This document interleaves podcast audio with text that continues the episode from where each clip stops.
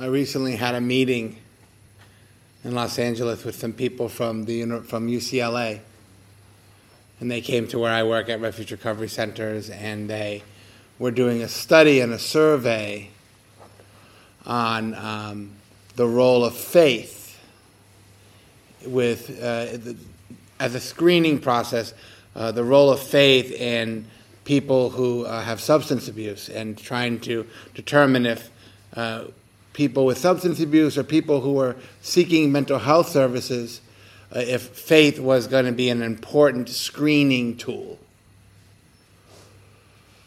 And so these uh, three women, these researchers came over to speak to me and Noah about faith. And um, I looked at their sheet of paper and I immediately got this uh, strange sense of faith and I was like, oh, you mean religion? Or faith, you mean, you must mean God, or. Uh, and so we had this long conversation about what faith looks like from a Buddhist perspective. And actually, what faith looks like from a Buddhist perspective, and the way that faith, the role of faith in the meditation process that we're in, uh, the idea that we're trying to bring into possibility is to some degree on the verge of extinction. In fact, faith from a Buddhist perspective and from the perspective of the practice that we've been doing is almost exactly the opposite of the way that we, uh, the way that culturally that we think of faith.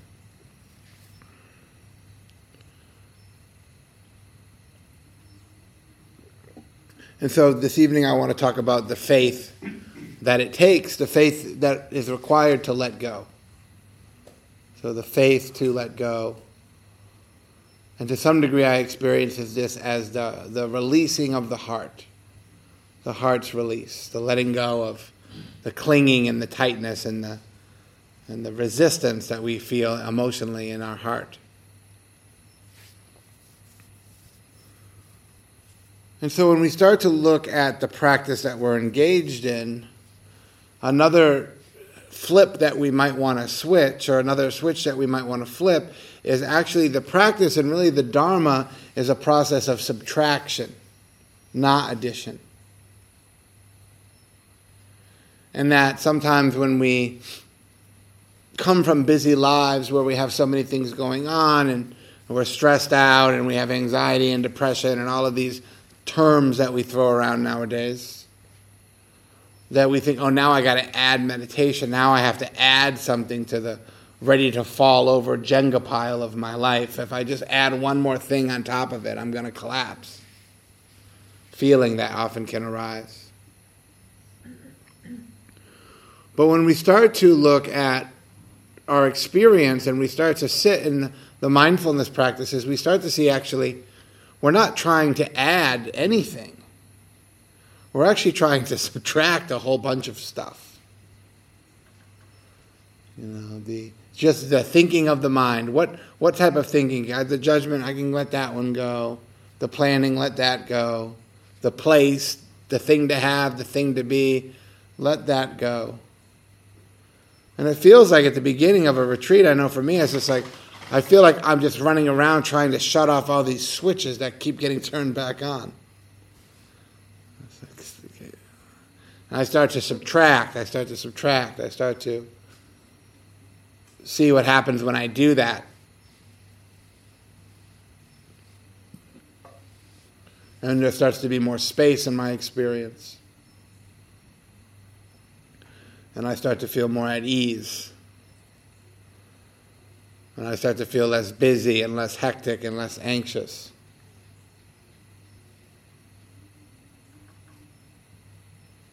And it takes uh, some degree of faith or confidence to actually do that. It takes some kind of faith or confidence to uh, motivate us to say, no, let that go. And then at the beginning of the mindfulness practices, at the, right at the beginning of the Satipatthana, which is the practices we've been working on all week, there's some refrains that show up in the teachings where there's certain concepts that the Buddha is continuing to repeat over and over again. It's called a refrain. It something that reappears over and over.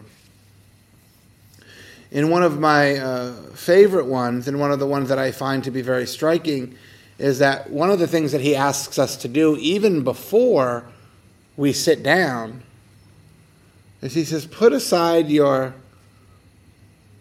your greed and hatred for the world.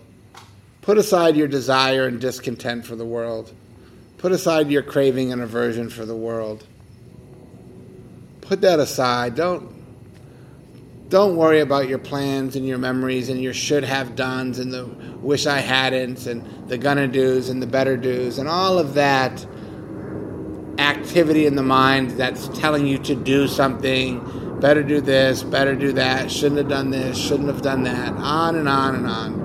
Just put that aside. He actually says that even before on the first day when we said coming into an empty room and sitting quietly and breathing in and knowing that you're breathing in. Even before that, put aside your preoccupation with your place. And for many of us, I think that takes a tremendous amount of confidence.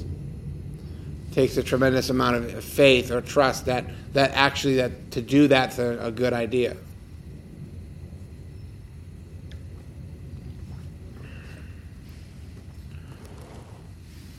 So, what is this word or this concept, this idea of faith? I think for most of us, when I hear the word faith, I automatically think belief. So I have a belief system and I have faith in my belief system, and I place emphasis on externalizing actually salvation and so there's a, a, study called soteriology, which is the study of salvation, and all religions have some sort of soteriology to them where they're trying to figure out how one becomes liberated. And everything, mostly everything but Buddhism, externalizes the salvation and says you need to have faith in this external belief system. And if you follow that belief system, that dogma, it will lead you to heaven or to whatever uh, the, the belief system is. But when we look at what faith is from the Buddhist perspective, it's really quite opposite. It's really quite different. It's actually considered to be a mental factor, a mental faculty. It's a, it's a force in the mind, it's a possibility in the mind, it's something that's there for us to unlock or to open or to turn towards. And I think, really, for most of us, and I think in a very pragmatic way, it's not that important that you know what faith is, but it's much more important that you know when it's present. That you know when I have faith in my mind, when I have confidence in my mind. And to know that this is uh, considered in the Buddhist psychology a beautiful mind state. It's a beautiful state of mind, it's a beautiful emotion, and that it's a possibility for us to have. And so, how do we begin to unlock this, or how do we begin to start to see that this is a good thing? And so when we just when we sit in a room like this and we start to consider some of these ideas, something brought you here. You know, so this is not something new. This is something that you have had access to in the past.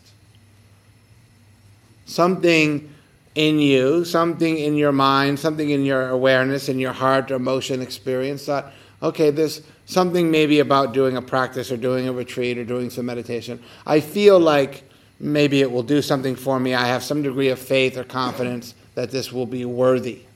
This will be a worthwhile endeavor.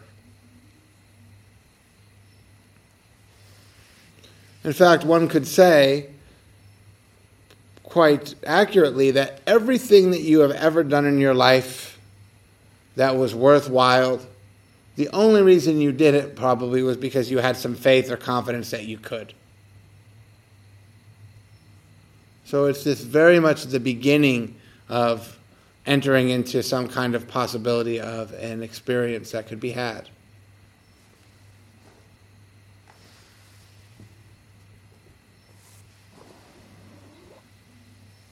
And also, something about the practice is that there's got to be some degree of confidence. This is something that's important to you. There's an important, meaningful uh, something that has to do with some degree of confidence. And there's also got to be some sense of hope or confidence that there's a hope that it's going somewhere. It's going to do something. It's going to have an affect on the quality of my life.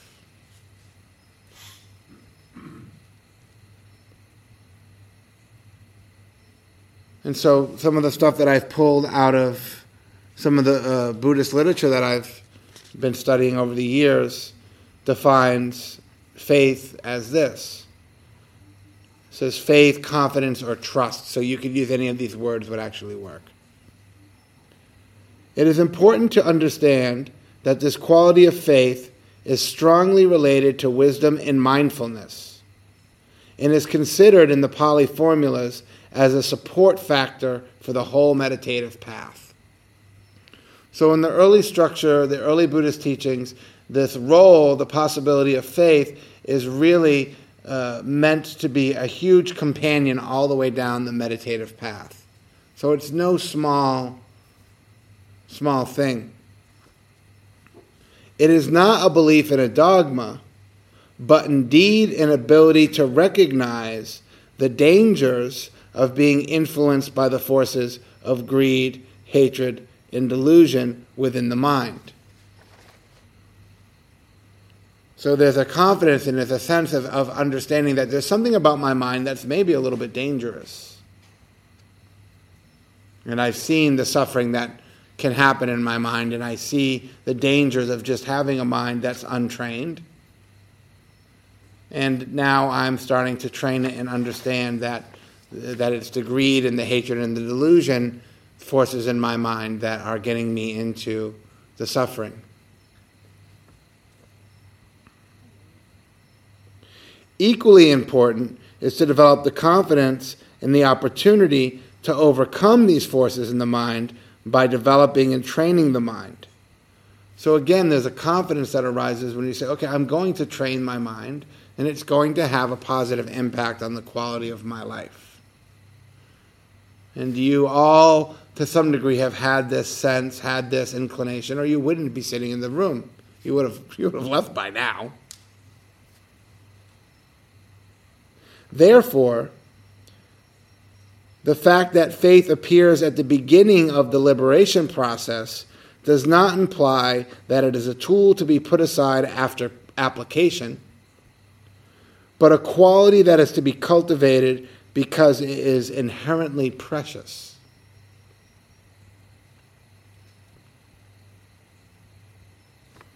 Because it's inherently precious. So it's just, uh, it's really, I feel like it's more of an emotional quality than just a thing in the mind.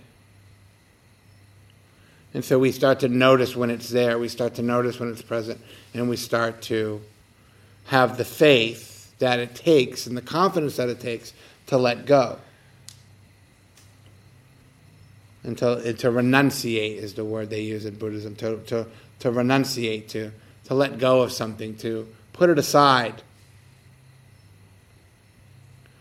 And so we come into a retreat like this and we uh, hear the instructions, and there's a lot of instructions about putting things aside, right? You see that your mind's wandering, let that go, come back to your breath. You know, it takes some degree of confidence to do that because the mind has got so many the mind is totally convinced that your breath is unnecessary to pay attention to. And so every time, actually, that you uh, follow these instructions that seem at times excruciating, perhaps, you're building this little morsel of, you're, you're having some degree of faith and confidence that this letting go is going to serve me at some point.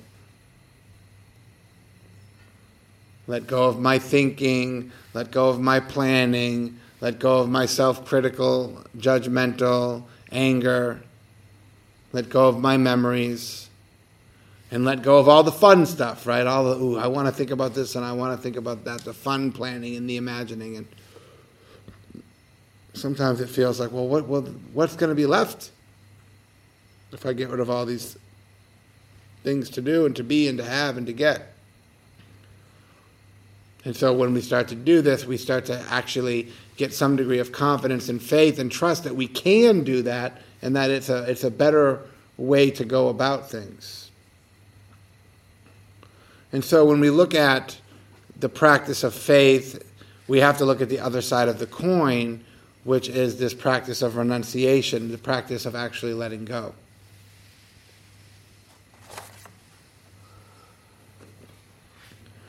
And also here it says that Buddhist scholars enable us to consider faith and renunciation not as two separate factors of the Buddhist teachings, but as two closely sides, two closely related manifestations of wisdom.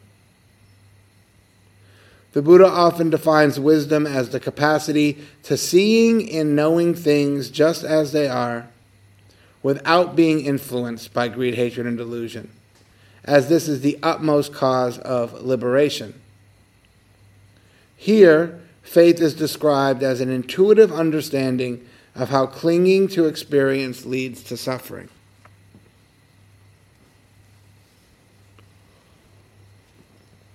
And so, if we start to develop this wisdom, we start to see actually this letting go that seems so difficult and challenging is actually in my best interest. Right? And you, you kind of have to, it's almost like chopping wood. It's just like one sit after another, one moment after another, we're letting go. And and uh, from hearing some of you today, you're starting to see uh, a lot of what I've heard today is there's, there's, there's actually starting to be all this space. There's my awareness that's happening, and then there's this thing over here called my mind uh, that I'm seeing it for what it is and what it's doing, and I'm actually I'm having some space to breathe. I'm having some room to do things differently now. And to some degree, you could also say that faith is actually a refuge. Refuge, as I talked about on the first night, this is what we take. We take on some type of refuge when we do the practice. A refuge meaning safety or trust. It also requires a tremendous amount of a sense of confidence that this is going to be a worthy endeavor.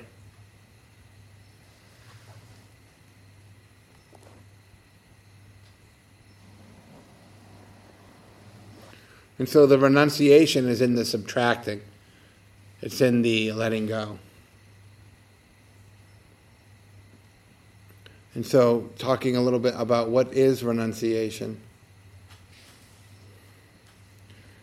And so, the Pali term for renunciation is nekkhamma, and it means not needing anything extra, not being demanding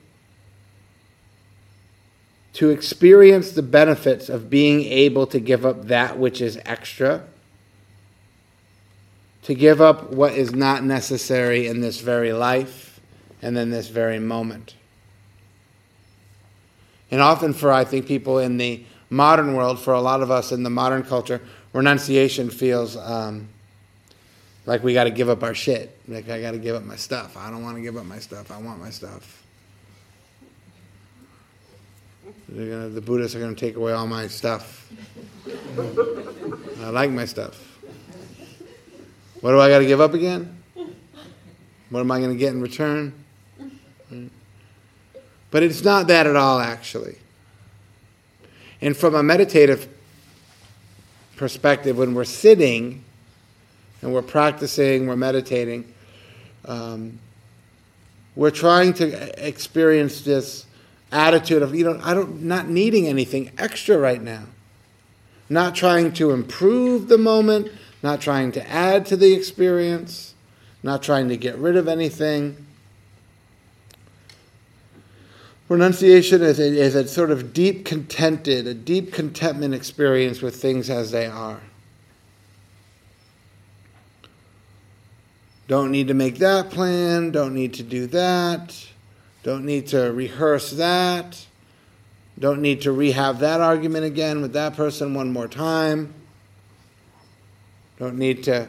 How many arguments have you rehad since you've been here?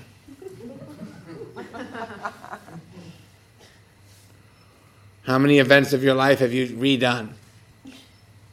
How many takes have you had of that one? Take 565. That time I got in a fight with my sister.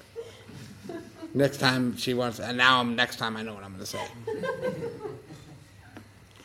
I hope it happens again so bad because I have the fucking best thing to say. When they say this, I'm going to say that right over the top, and you're beat. Right? Can you let that go?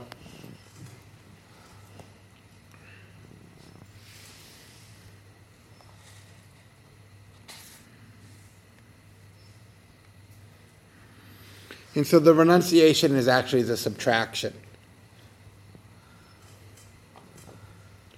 It's the letting go of the experience that we don't need to be doing.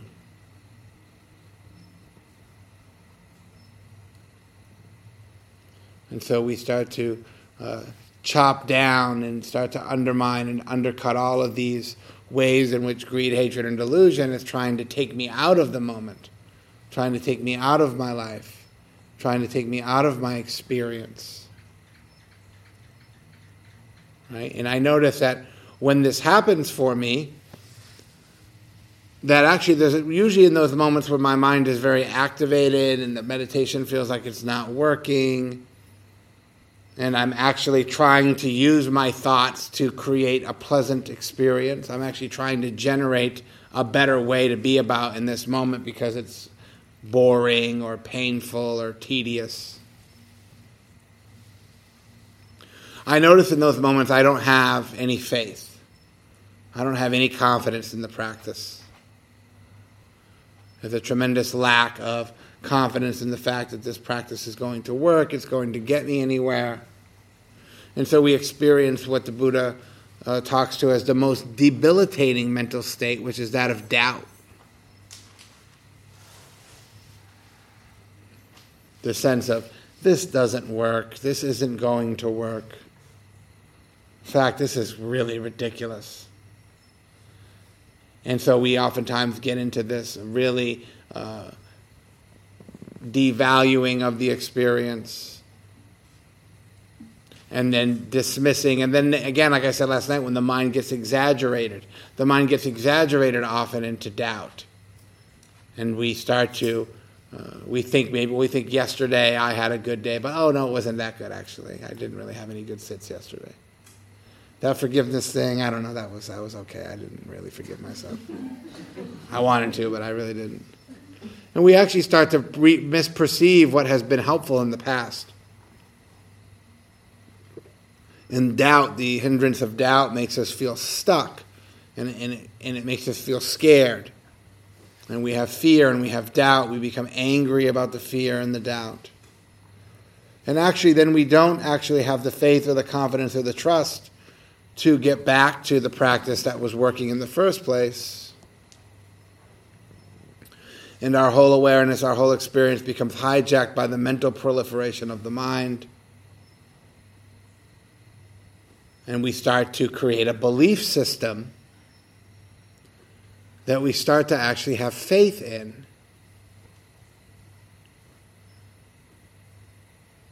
It would be so much better if only I really should be here, I really should be this. And we, we start to actually participate in the dogmatic belief system that we see in the externalizing of the experience, the opposite of the faith that we're looking for. We create a structure, we create a story, we create a habitat in the mind, and we become so convinced that there's something so much better that could be happening right now, and we have tremendous faith and confidence that that, that were true. And so the faith and the doubt, they kind of counteract each other. Of course, they can never be present at the same time. They can never co arise. And so, in the presence of doubt, in the presence of fear, we're experiencing the absence of the confidence, the absence of the faith. And so, how can we work with that experience? How can we get ourselves out of it? And then we have to really look right at actually what it is that we're doing. And again, start the practice of subtracting. What's happening? Well, I'm thinking all over the room right now. Let's just like, let's get my attention out of that. Let's just go back to the sound of that bird up there or whatever that little creature is. How many of you have spent a lot of time wondering what that is? The gecko, thank you. I don't have to do that anymore. It's a gecko.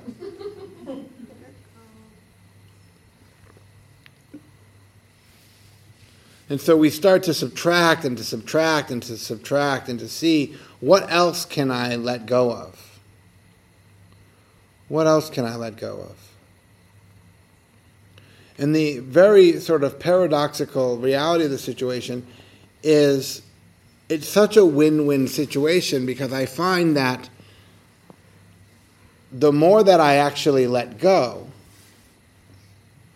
the more that I start to have faith that I can let go. And then another moment arises where I need to let go, and I have a little bit more faith in that moment that I can let go, so I do. And then I experience the letting go, the switching off, the subtraction, and I start to find some degree of ease. And so the more moments of letting go that occur, the more times I can get myself back into my direct experience. Not only do I gain my do I gain strength in my ability to let go, but I also get to see the benefit of what happened the moment after I let go.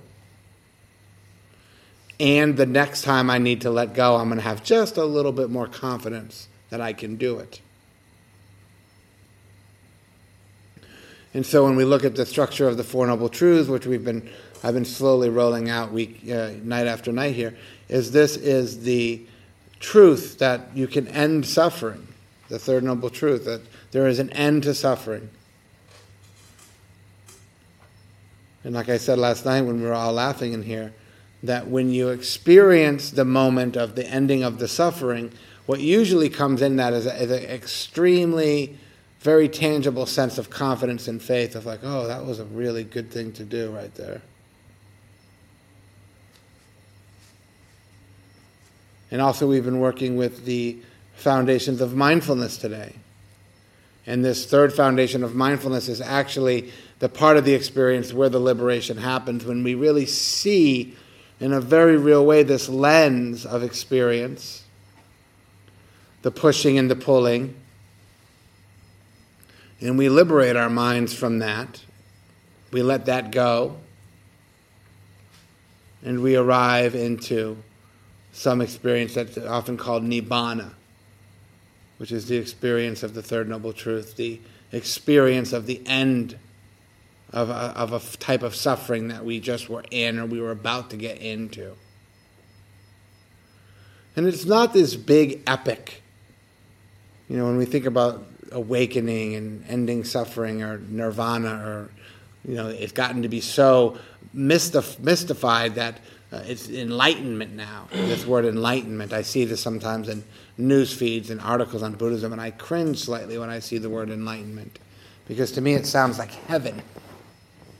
And in fact in early buddhism uh, the, world, the word there is no enlightenment. That's added that was added many many many many years later one could say thousands of years later. It's a very new Buddhist concept, the idea of I'm going to be enlightened, which to me sounds like bliss and pleasant forever for me. Enlightenment. And actually, the awakening process and the liberation that we experience in the Third Noble Truth is very ordinary. It's not, it's actually quite easy to not even notice that it happened. And I would argue that you have, you have seen this moment many, many, many, many times since you've been here. You were really, really worked up about something. You were really, really caught up. You were cranking something out in your mind. And something arose in your experience, some level of confidence, some level of maybe I could actually let this piece go. And you did. and you went back to something else. You came back to a breath or a sound, and, and you felt some degree of ease. In the word nibbana that we find in the Third Noble Truth, the word for the end of this, is actually an ancient Indian cooking term. And it means to cool down. It's akin to the idea of taking a hot, a hot pot or something off of the hot and putting it over and letting it cool down. It's a sense of a cooling down. I mean, what do we say with to pe- about people who are nice to be around? We say, "Oh, that guy's cool." Cool is a very modern English term that we use a lot, but it's actually really quite akin to this third noble truth. It's a sense of being cool, not hot, not frustrated, not worked up, not activated. But in the midst of a chaos, in the midst of an unpleasant experience, in the midst of something challenging, you're cool with it. You're not suffering about it.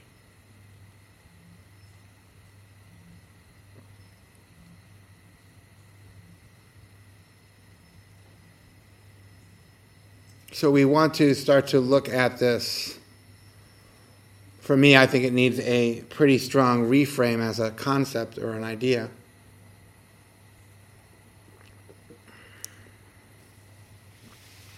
And even the Buddha, there's a couple stories in the canon where he talks about faith.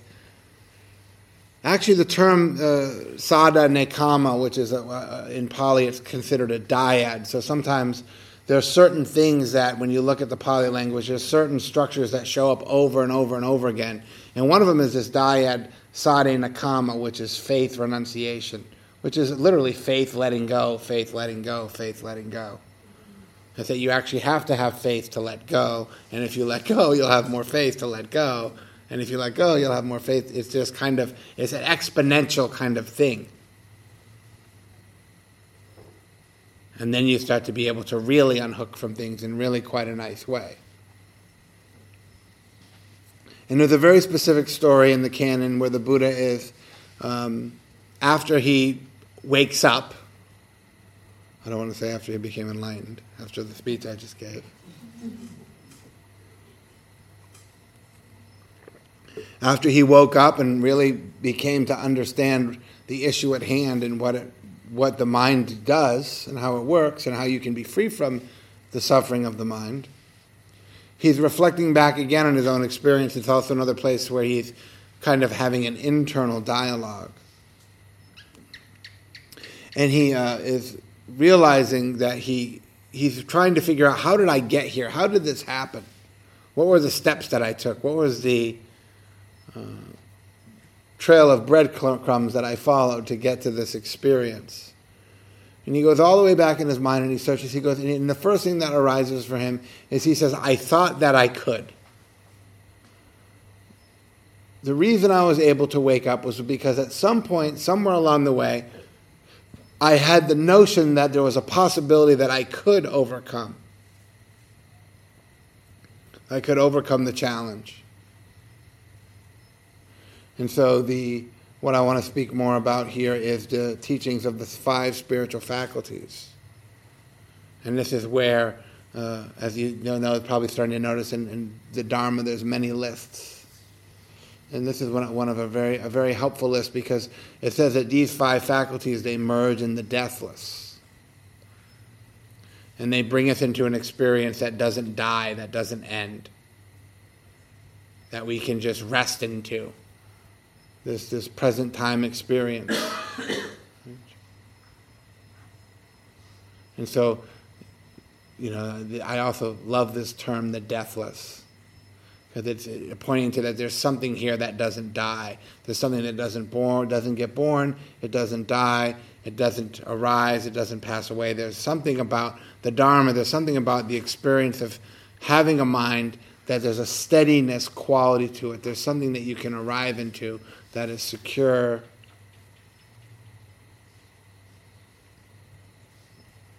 And so he reflects and he says, I, I thought that I could do it. And like I said earlier, if we look at our life and we look at our experience and anything that you have ever done that was important to you, that you feel good about, that you succeeded at, it started because you had the thought or the inclination that you could do it. And so there's this really this confidence, this inner emotion, possibility in the mind that has been probably one of your greatest allies and one of your greatest assets. And I know that for me, when I reflect on my experience and I really sit with myself and I really try to consider what is it that's most valuable to me and what is it that feels most stable or what is it that I feel most beautiful experience to me. And I can't really think of an experience that I enjoy more or that I value more than moments in my life where I feel confident. If I feel confident, I make good choices. I can set boundaries with people. I can stand up for myself. I feel worthy that on an emotional level, the experience of confidence and trust is really, I don't know if it has appeared to me. It feels so important. And I don't really feel like we uh, consider that so much. So I kind of encourage you to, as you go through the rest of the time here, as you consider some of this, to really try to bring some mindfulness to the experience of confidence, where you feel uh, like there's a sense of, oh, I could maybe do this. And so he said, I had faith, I had confidence that I could do it. And then he says, the next thing that I did was I tried, I put in effort, which is the next spiritual faculty that is another thing that's a, a possibility of a, of a willingness, an effort to do something. Also, the effort is, is also considered part of the Eightfold Path. It's one of the factors in the Eightfold Path. That we, we try, we, we become diligent, we work towards, we, and you've been putting in the amount of right effort that was gen- has been generated here in the last several days, if we could bottle it and sell it. So much effort. Right? So much effort to train the mind. It's like trying to train a wild horse. It's just all over the place. The monkey mind, as it's often called. And so we, we, we and so you're sitting in here day after day and sit after sit, training and training, and sometimes it feels like there's not enough effort, or not the right kind of effort. Right? But you're trying, you're putting it in, you're inclining your mind towards this possibility. And then the effort to let go sometimes feels excruciating, doesn't it? It's like, I just can't unhook. But all the karma that gets generated and all of the uh, benefits that are going to actually transpire over the rest of your life as a result of all this effort, you will, you will see and so, from this confidence in this effort, really, the next thing that arises, the next spiritual faculty, is the experience of mindfulness. Right? You, you, you thought you could do it, you trusted there was maybe a possibility here, you put in the effort, and then you start to have these moments of mindfulness, of being aware of what's happening, being able to look at the mind. Some of you have been, reporting that all day. Of Like, I and, and a lot of it uh, feeling upset to some degree. Like I really see my mind now, and wow, what a shit show! It's like I can't even believe what this thing does. And right, so this is uh, mindfulness is what allows us to balance everything together, and it does. It, there's no without any faith or effort. There is no mindfulness. Mindfulness doesn't just, you know, once in a while it might just snap on by itself, but usually we have to, we got to stoke the fire, we have to prime the pump, we have to do something to get the mindfulness to come in. And the Buddha is saying very clearly here that, first of all, there has to be a sense of a possibility that I, I could be mindful. I put the effort in, I get my attention back to my breath, I do all these difficult tasks that I've been offering you all week, and then poof, mindfulness starts to happen. And from mindfulness, now the mind is being trained when mindfulness is present. Now you're learning. You're just mindfulness to me is to some degree a very um, it's a pretty at times you know upsetting and challenging, but it's very much a learning experience. When mindfulness is present, you are learning a lot about your mind. You're getting a crash course in your mind 101. And then eventually you, be, you have a PhD in suffering. And then you have a PhD in craving. And then you get to get a PhD in liberation. And so as we learn, we start to learn how the thing works and the craving and all of the ways in which the mind is uh, getting us in kinds of all kinds of trouble. We start to develop the fourth faculty, which is that of, of concentration or right concentration. And we start to notice there are certain aspects of my experience that are more worthy of my attention. And so the concentration that it takes. Okay, let that go. That's a plan, that's a memory, that's a judgment. You start parsing it out now. Mindfulness allows you to go, not that, not that. Oh, I feel some forgiveness or I feel some kindness. Oh, stay oh, that, stay with that. That's good. Do that. You know. I got to check my Facebook. No, don't do that. And so we're developing this concentration, we're starting to understand that we actually have a lot of agency over what's happening. We, we can pick and choose what we want to put our mind on. And one definition of faith that some teachers speak about, Sharon Salzberg talks about in her book, she has a book called Faith, which is one of my favorite Dharma books. She says, faith is what whatever I, is what we place our heart on. What do I place my heart on? And with mindfulness and concentration, we start to notice there's certain things that, that we can trust. Yeah, go with that. Put your that's okay to be with that. Be with that. If the appreciation and the gratitude that we did today starts to happen, eh, that starts to be available. Stay with that. Concentrate on that. Focus on that. Be with that. And we start to just get to see that we have a lot of agency and we have a lot of um, freedom to choose where we are in the experience. As the consciousness arises and arises and arises, we start to get to see, oh, I can let that go, I can let that go, don't worry about that. Oh, that's good, that's good, I like the sound of this, I can be with this, I can be with my body, I can be here. Right? All these different possibilities that are available to us. With mindfulness, we have the ability to choose. And we have the ability to concentrate, or to focus, or to be with, or to put our attention on. I'm going to stay with this. This seems like a worthy thing to be with. I'll take refuge in this for now. This is good enough. And then that renunciation again of being with the experience that's good enough.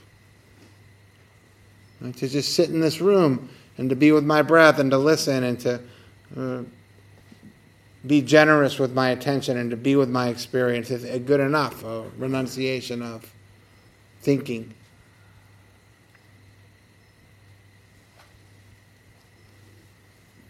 And the fifth faculty that arises out of this is wisdom. We just start to develop this mental faculty of wisdom, which starts to actually show up just like the faith shows up and it's a possibility. We want to know when it's present and when it's not. We want to know when the effort is there and when it's not. We want to know when the mindfulness is there and when it's not. When the focus and the concentration is there. And what arises out of these experiences is the experience of wisdom. Now we're starting to, to know and to understand, which is the skillful thing to be with in this moment. And so these faculties, the reason why they, he says that they merge in the deathless is that as you cultivate them, and you've been cultivating them all week, whether you know it or not, because you've had experiences of all of these things, as you start to have more access to them, they start to become more available to you. Which is really actually what we want, is we want to be able to incline the mind towards the wisdom. And the way that they, they're laid out is that actually mindfulness is in the middle because it balances the other faculties out. Sometimes we can have too much faith, not enough wisdom, too much wisdom, not enough faith. And mindfulness is the, is the quality of mind that allows us to kind of uh, let that go, let that be. You can be with this, you can be with that. And so they're, they're, they're called support faculties because they support us on the meditative path. And they are part of the third noble truth. This, this is how the suffering gets ended, is being able to draw these qualities out.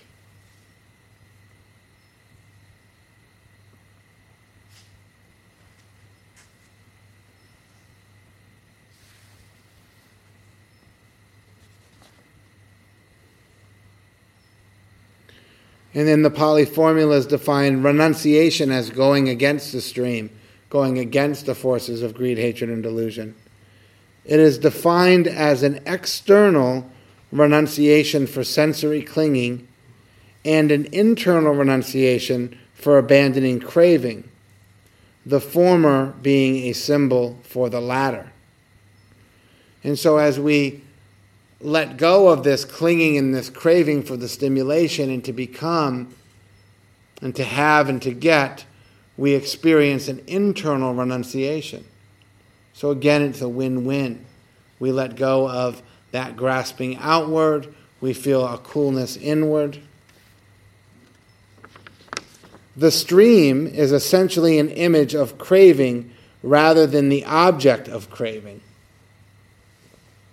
The inner renunciation is the conversion from the powerful grip of craving to the release of letting go or abandoning that craving.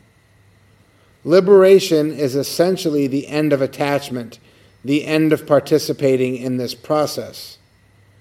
In other words, the most important aspect of renunciation is renunciation itself, the very act of letting go. So when we look at the way that we crave, and so it's oftentimes object related.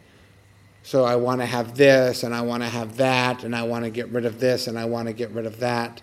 And we start to let that part go. And then what happens is, of course, once we cool that down enough where it's like, okay, I can let go of all the places and the things I can become and get rid of. And then we start to sit with the you know, the, what he says, this craving is the stream itself, the stream of craving, the force of greed, hatred, and delusion. And once we start to break free from the objects that we're trying to go out and have and get rid of, now we're coming into this experience of actually going against the stream of craving itself. And so that starts to become deteriorated. And it's not so much about what can I have, but how can I actually end the needing to have to begin with?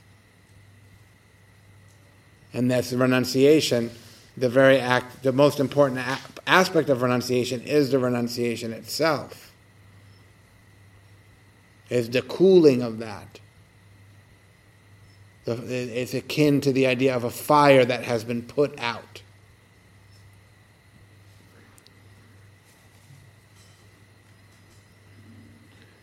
And as I said last night, and I want to repeat this again because I don't think I made it so clear, is the, the difference here again between the desire and craving. Is again, craving is not an expression of desire, but rather a repression of our deeper desire to be free. And so we have this desire to be free. And the craving is not an expression of that, but it's actually a repression of that.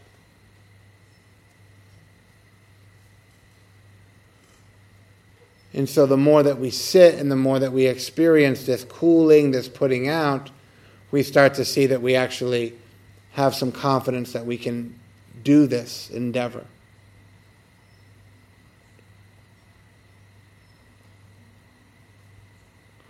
And so we really want to find a way to come into our own experience of what does this confidence or what does this faith actually look like for me? And how can I learn to live into that as a possibility? And start to really subtract out a lot of these items and a lot of these habits and a lot of these things that are actually getting in the way of that, that are getting in the way of my freedom.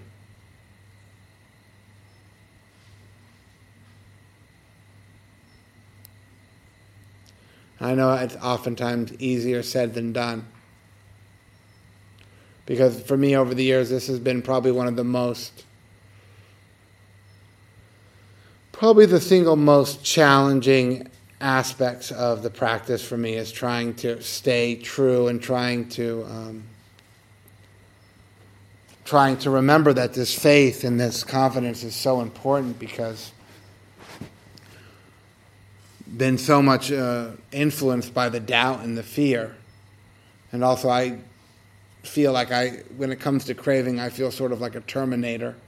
I feel like I, I, I, crave harder than the average person. It's been a really difficult fire for me to put out. And, and I notice that the, the result of that is that when I give into it and, and I participate in it and I become confused by it, uh, my desire for freedom gets really, really repressed. And then I become very, very convinced that, you know, like I said last night, the, becoming a successful musician and playing in bands, I start to becoming, I start to become very convinced, and I start to believe, actually, that what I need is out there, and that the practice is just for shit, and I really need to follow the plans, and I need to become something, and I and I find that I, I am very oftentimes upset by how easily tricked by that I can be.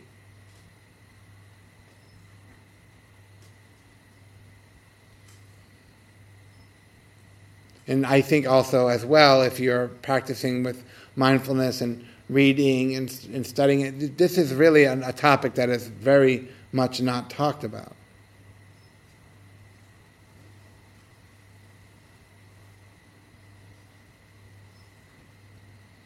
And so, one of the things that we can foster for ourselves is the more of this that you can encourage and the more of this you can bring out for yourself, it's going to have uh, a very tremendous, I think, a beautiful impact on the quality of not only your practice, but the quality of your life.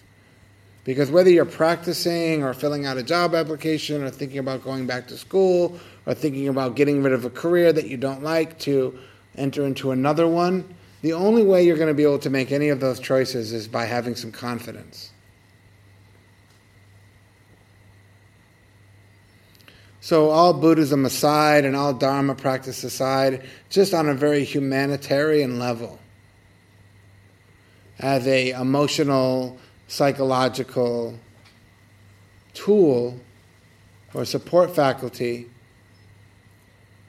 anything that we can do to allow us to have access to this sense of confidence. It's really, again, as I said, and I really strongly believe it, it's really been my greatest ally. And also, it's been a very difficult ally to, uh, at times, to um, bring out.